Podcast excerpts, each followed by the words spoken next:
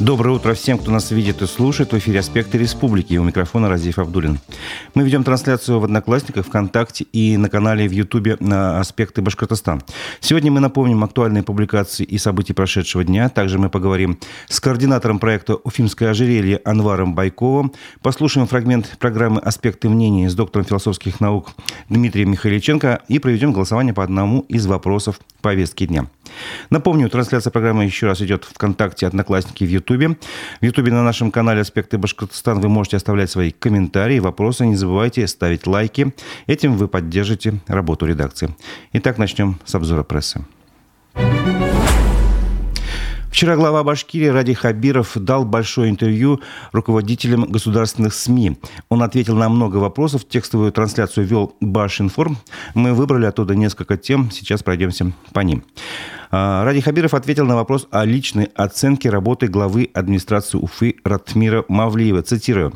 «Когда я предлагал городскому совету его кандидатуру, я исходил из его управленческих качеств. Разумеется, я положительно их оцениваю. Ратмир Рафилович очень старается. Весной мы подведем итоги его работы. На мой взгляд, он вносит в работу муниципалитета ноту современности. Важно организовать в этом ключе работу всей городской управленческой команды, чтобы эффективно работать вместе». Конец цитаты.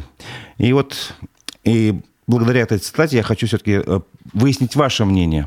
Радий Хабиров сказал, что весной мы подведем итоги работы нового мэра Уфы, достаточно недавно работающего на своем посту, Ратмира Мавлиева.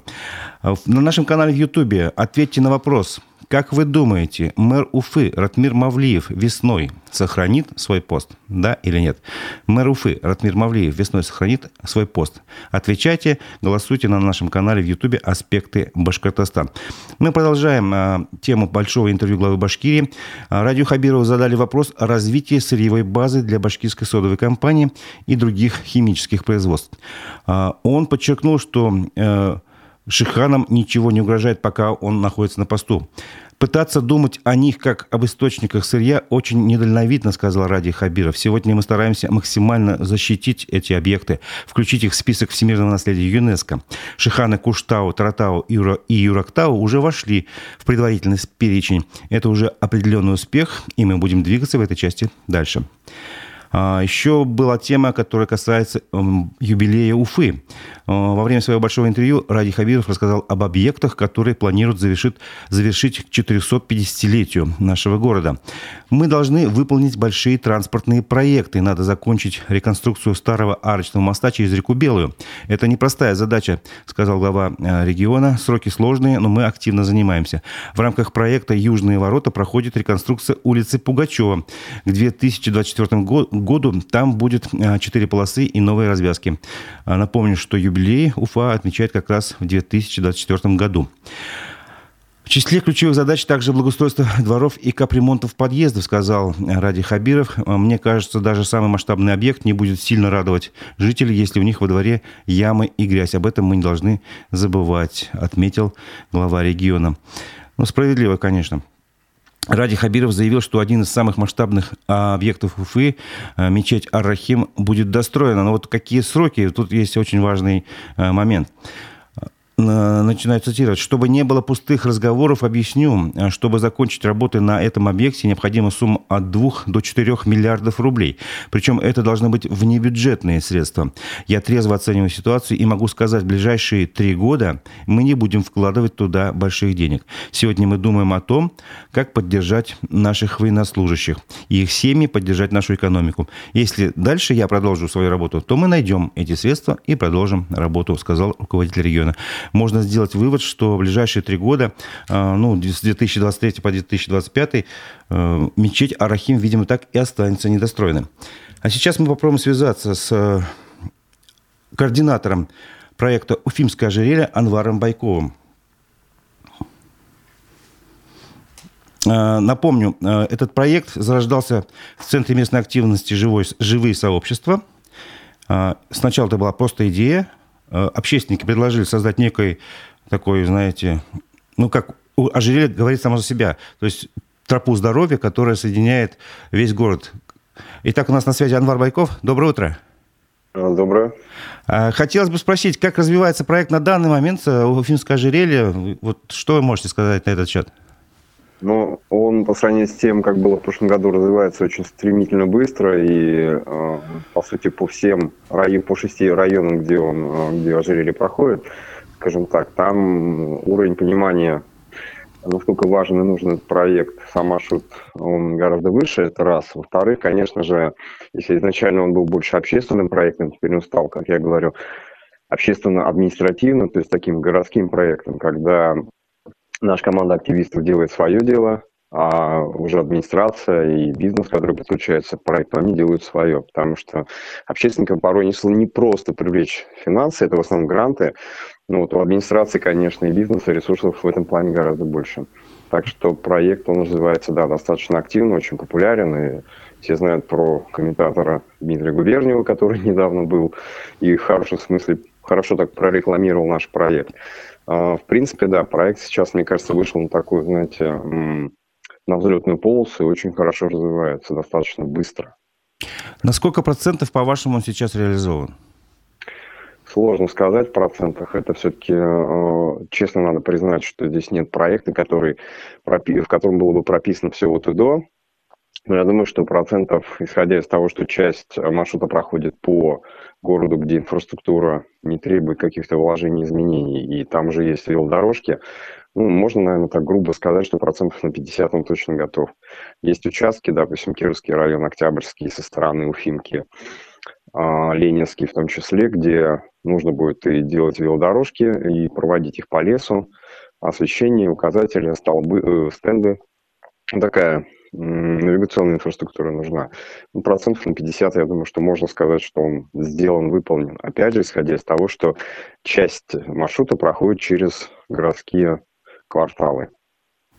Анвар, скажите, пожалуйста, а вот 50% это достаточно большое, ну, учитывая, что, по-моему, год, да, реализуется? Ну, полтора года. Тут, да, я всегда поправляю многих, что это не совсем тропа здоровья. Тропа здоровья есть в Нефтекамске, у нас тоже есть тропы здоровья, так называемые уфимские БИПы, но это в целом такой маршрут пеший и велосипедный, потому что где-то это про спорт, где-то это про историческую часть Уфы, то здесь проект, мне кажется, более многогранный.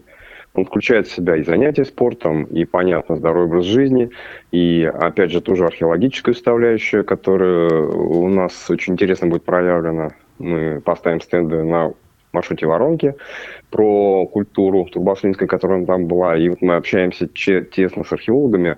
У нас таких точек может быть на ожерелье около 12, именно вдоль маршрута.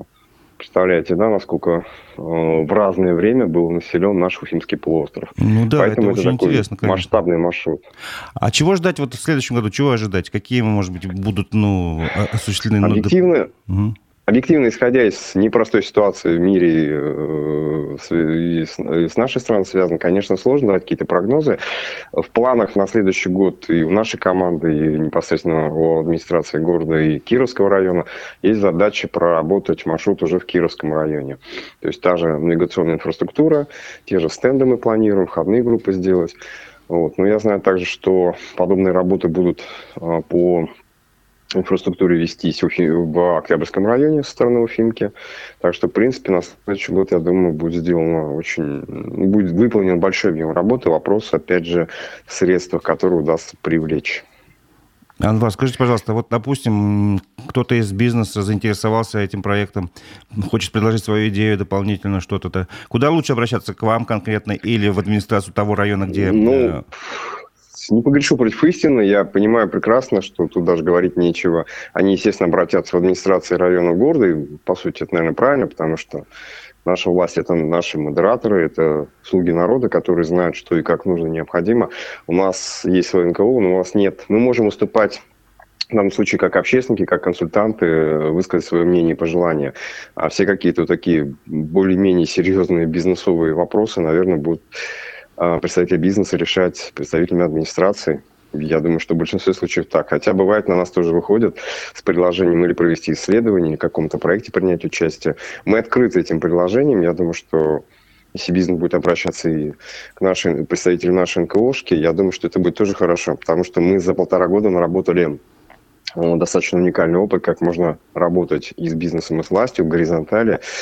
выстраивать какие-то идеи, где-то спорить, не соглашаться. Тут, видите, сам проект, он интересен тем, что он и физически, если он существует, но это проект в плане взаимодействия, как мы называем, трехсубъектного проектирования. Поэтому думаю, что бизнес может обращаться и к администрации, и в равной степени к нашей команде. Будем рады работать, взаимодействовать, опять же, и во благо проекта, и во благо нашего города.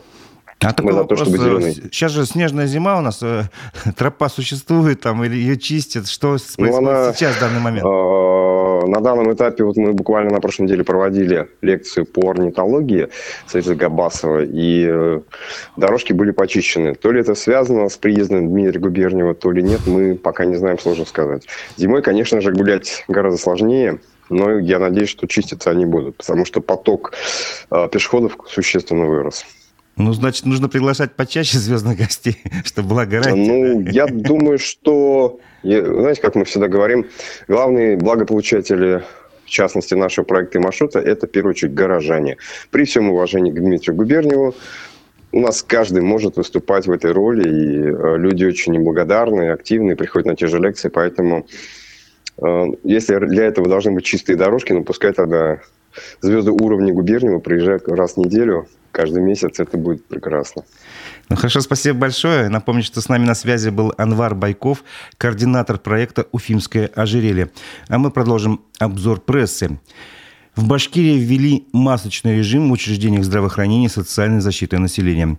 Это произошло в связи с осложнением ситуации по заболеваемости гриппом и острыми респираторными инфекциями. Роспотребнадзор выдал предписание проведения дополнительных санитарно-противоэпидемических мероприятий, сообщает Башинформ. В числе этих мер возвращение к организации входного контроля на рабочих местах, чтобы не допускать до работы лиц с признаками заболеваний, увеличение в разы дезинфекционных мероприятий и режима проветривания. Одним словом, нужно чаще проветривать свои помещения и чаще их дезинфицировать. А в учреждениях здравоохранения, в больницах, поликлиниках, роддомах и прочее, а также в учреждениях социальной защиты населения введен уже масочный режим. Туда ограничен доступ посетителей к пациентам, находящимся в учреждениях с круглосуточным пребыванием детей и взрослых, за исключением лиц, осуществляющим уход за тяжелыми и лежачими пациентами. В школах в случае отсутствия по причине гриппа, ОРВИ и COVID-19 детей более 1/5 от общего числа директор может самостоятельно принимать решение о приостановлении учебного процесса. Также говорится в постановлении Роспотребнадзора. Цифры, которые приводят в ведомстве: прирост заболеваемости за неделю 28,8%, эпидемический порог по субъекту, то есть по Башкирии, превышен на 123,8%. Около 40% всех заболевших – дети до 14 лет, рассказали в Роспотребнадзоре. Тем временем фельдшерам Мараковской центральной районной больницы вернули доплаты за риск заражения коронавирусом. Это произошло после коллективного обращения медиков к Гострудинспекцию, сообщает «Коммерсант Уфа». Гострудинспекция по Башкирии внесла предостережение в адрес больницы в связи с прекращением выплат фельдшерам за работу с пациентами с симптомами ОРВИ, внебольничной пневмонии и коронавируса. Ранее в Гострудинспекцию поступило коллективное обращение 32 сотрудников фельдшерско-акушерских пунктов Кугарчинского района. В ходе проверки обращения было установлено, что Мараковская ЦРБ перестала доплачивать медработникам 20% от оклада за риск заражения коронавирусной инфекцией. С 1 сентября это было прекращено, а выплаты они получали с 1 июля. По итогам проверки руководство больницы возобновило выплаты. В этом году зарплаты упали у 21% жителей Башкирии. Об этом сообщает ресурс ХХРУ. Служба исследований платформы онлайн-рекрутинга провела опрос среди соискателей из Башкирии и выяснила, как изменилась зарплата в республике за этот год. Итак, выросла зарплата у 17% жителей, в среднем по России 15% показатель. Больше всего выросла зарплата в таких сферах, как добыча сырья, закупок, производство, IT-специалисты и банковские служащие. 21% жителей Башкирии, опрошенных, рассказали о падении доходов. В России этот показатель 22%. Чаще всего падение доходов происходило в автомобильном бизнесе, у консультантов и продавцов, в сфере туризм, гостиницы, рестораны, а также медицина, фармацевтика и маркетинг, реклама, пиар. 43% опрошенных жителей Башкирии сказали, что у них зарплата осталась без изменений. По России этот показатель 36%. Добавим, что согласно проекту ХХРУ «Люди в цифрах», средняя предлагаемая зарплата в Башкирии составляет 55 299 рублей. Но исходя из этих цифр, можно сделать вывод, что жители Башкирии чуть-чуть лучше живут в плане зарплаты средней, чем в среднем по России. В феврале в Башкирии планируется запустить эксперимент по исламскому банкингу. Госдума приняла в первом чтении законопроект о пилотном внедрении партнерского финансирования. Так, исламский банкинг, официально называется в законопроекте. Об этом сообщили в пресс-службе правительства республики. Эксперимент планируется запустить с 1 февраля уже следующего года в Башкирии, а также в Чечне, Татарстане и Дагестане. Согласно законопроекту, получателями услуг исламского банкинга могут быть все, независимо от религиозных предпочтений. Эксперимент рассчитан на 2 года. Если он будет удачным, опыт пилотных регионов планируется распространить на всю страну. Давайте немножко расскажем, что такое исламский банкинг. Он включает в себя элементы работы обычных банков, но не нарушает норм ислама, сообщают Вести.ру.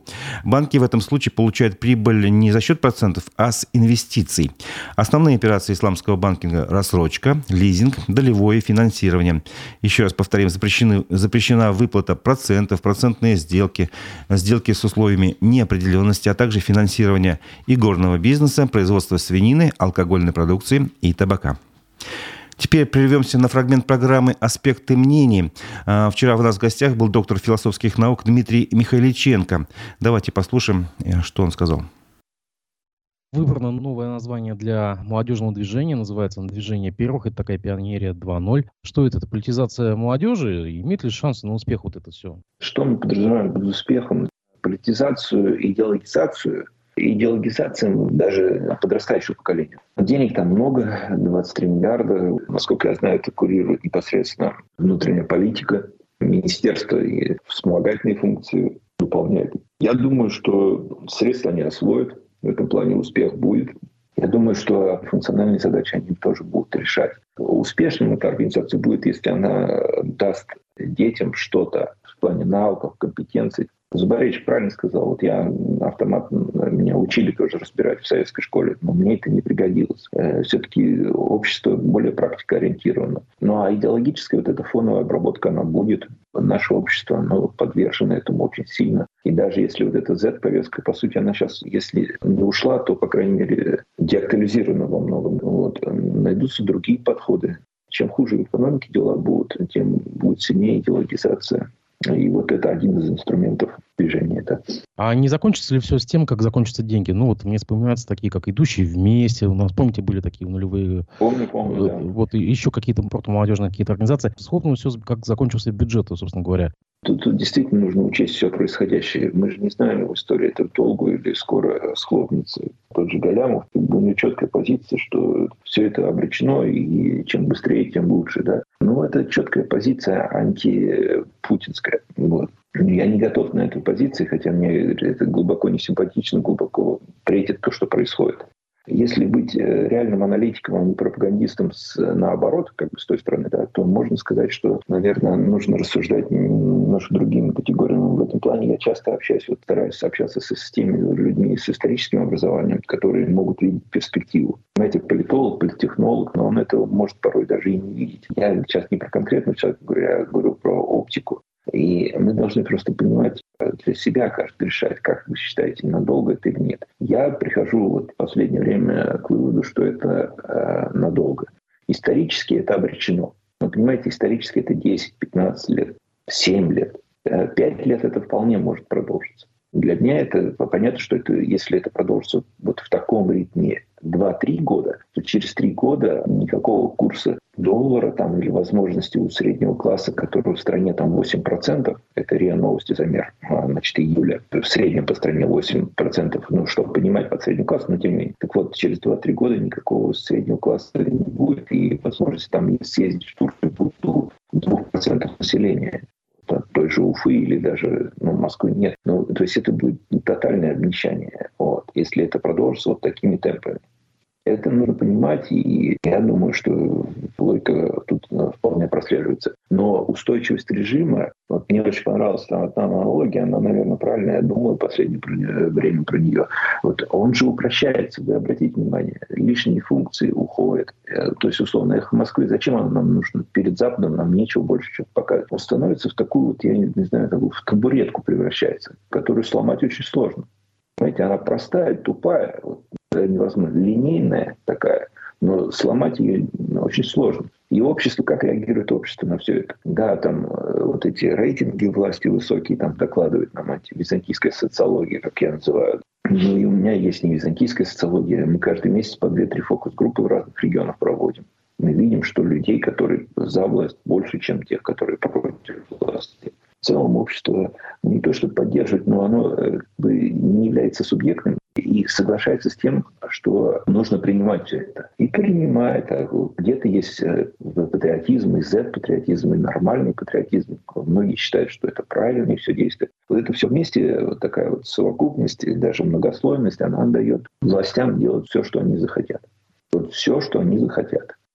Отсюда и отток от населения, я имею в виду, отсюда и вот внутреннее диссидентство, уход в себя и нежелание говорить. Понимаете, вот тоже те же фокус-группы показывают, что вот первые месяцы спецоперации люди старались уходить от ответов ниже. Ну вот многие молчали на тех же фокус-группах. Ну вот я бы не хотел отвечать на этот вопрос вот так вот. Сейчас, наоборот, потребность высказаться, но, тем не менее, практически все включают механизмы самоцензуры. А ту ситуацию, когда, в общем-то, всю как бы правду или там правду матку резали, говорили из-за рубежа, страна уже проходила в советское время, «Голос Америки» и так далее, и тому подобное, там «Радио Свобода», все это слушали и глушили, все это сарафанным радиом гуляло и так далее, и тому подобное. Это был фрагмент программы «Аспекты мнения» с доктором философских наук Дмитрием Михайличенко. Полностью программу с его участием смотрите в «Одноклассниках», ВКонтакте и в Ютубе на канале «Аспекты Башкортостан». Продолжим обзор прессы. Верховный суд Башкирии оставил в силе решение о взыскании с 3 уфимских активистов более 200 000 рублей за работу полиции, сообщает Русньюз. Ранее Кировский районный суд Уфы взыскал с Ольги Комлевой, Лилии Чанышевой и Ильгама Янбердина чуть больше 200 000 рублей за работу сотрудников полиции по охране акций в защиту Алексея Навального 23 и 31 января прошлого года. Здесь надо добавить, что Лилия Чанышева и Алексей Навальный включены Росфинмониторингом в список экстремистов и террористов. Суд не принял во внимание мои доводы и доводы Лилии Чанышевой, которая выступила в суде по видеосвязи, о том, что законом не предусмотрена обязанность граждан оплачивать работу полиции и бензин во время охраны порядка, сообщила Ольга Комлева. Будем дальше обжаловать в суде кассационной инстанции. Это не первое подобное решение. В общей сложности суд уже потребовал выплатить с Ольги Комлевой и других активистов более 4 миллионов рублей на работу полиции и Росгвардии. Вчера же прошло судебное заседание по иску бывшего депутата города Уфы Андрея Носкова к Лилии Чанышевой, сообщает телеграм-канал «Свобода Лилии Чанышевой». Истец требует от Лилии Чанышевой удалить видео и текстовую информацию, размещенную на 4 ресурсах. В суд появился представитель Носкова, а также судом был вызван специалист Роскомнадзора. Суд заметил, что в иске просят признать 5 фраз, которые, по мнению истца, содержат негативную информацию. Однако в протоколе осмотра доказательств нотариусом зафиксирована только одна фраза в текстовом варианте. А в ролике, размещенном на Ютубе, упомянуты только 2 фразы из 5, указанных в иске. При этом нет протокола осмотра доказательств ролика на Ютубе. Лилия Чанышева участвовала в заседании по видеосвязи из СИЗО номер 6 Москвы. Суд посмотрел видеоролик на Ютубе ВКонтакте, где содержится текстовая информация, а также есть видео. И судья спросил Чанышеву, подтверждает ли она, что она на видео и снимала этот ролик. Она подтвердила, что снимала ролик, и указала, что была вправе высказать свое мнение. Заседание суда отложили на 10 января. Еще раз повторю, что Лилия Чанышева внесена Росфинмониторингом в список экстремистов и террористов. В Уфе сорвался конкурс на установку энергосберегающего уличного освещения на сумму более 1 миллиарда рублей, сообщает Уфа-1. Технические характеристики сформированы таким образом, что на рынке светильников не существует. Светильников, которые бы подходили по всем параметрам технического задания, указано в жалобе от компании «Мосэнергосбыт». С другой жалобой на недочеты в конкурсной документации в антимонопольную службу обратилась Донская строительная компания из Ростова-на-Дону. Оба предприятия потребовали приостановить конкурс и устранить нарушения.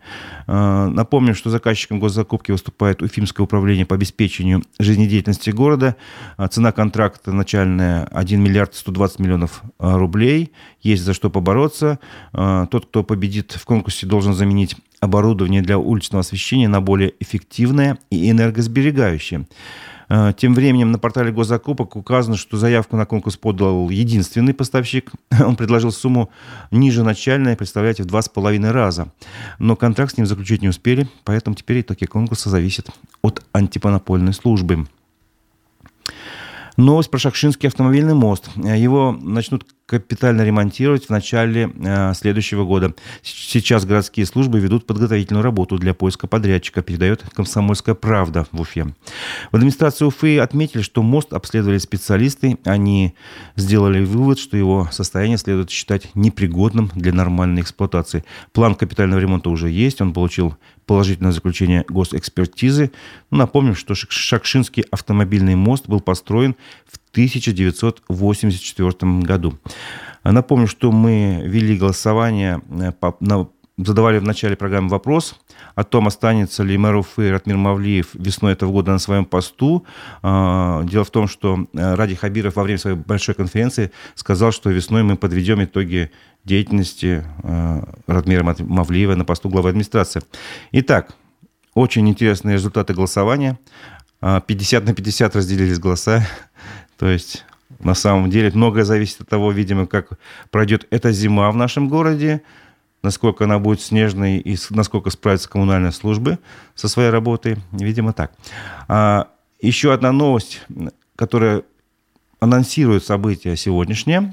Сегодня прямо в Уфе Уфа-арена с 9 утра, то есть уже идет событие, до 13:00 превратится в станцию переливания крови, сообщили в хоккейном клубе «Салават Юлаев». Сегодня там будет такая акция, ее назвали «День зеленого сердца». Вот. В чем она заключается? В фойе 7-го сектора любой желающий может сделать добро и стать донором, пояснили в клубе. Здесь же можно будет записаться в реестр доноров костного мозга. Это очень важная тема, потому что на самом деле доноры костного мозга помогают выжить онкобольным. Каждого донора ждут подарки от клуба, в том числе 2 билета на вечерний матч с «Адмиралом». Вход со стороны улицы Цурюпа. Добавим, что матч с «Адмиралом» из Владивостока состоится сегодня в 7 часов вечера, тоже на Уфа-арене. Также в уфимском клубе объяснили, как надо готовиться к сдаче крови. Лучше пить сладкий чай с вареньем, соки, морсы, компоты, минеральную воду, есть хлеб, сухари, сушки, отварные крупы, макароны на воде без масла, овощи и фрукты. Также за 2 суток, но это, конечно, уже совет бесполезный тем, кто сейчас только это слушает, за 2 суток до сдачи крови нельзя употреблять алкоголь, а за 3 суток нельзя принимать лекарства, содержащие аспирин и энергетики. Но, правда, вот за час до процедуры следует воздержаться от курения. Вот этим советом вы можете воспользоваться. Вот. Это все будет бесполезно, если вы с собой не возьмете оригинал паспорта. Так что возьмите паспорт еще. На этом наша программа завершается. В 11 часов настройтесь на наш эфир. Олег Арефьев проведет программу «Аспекты городской среды».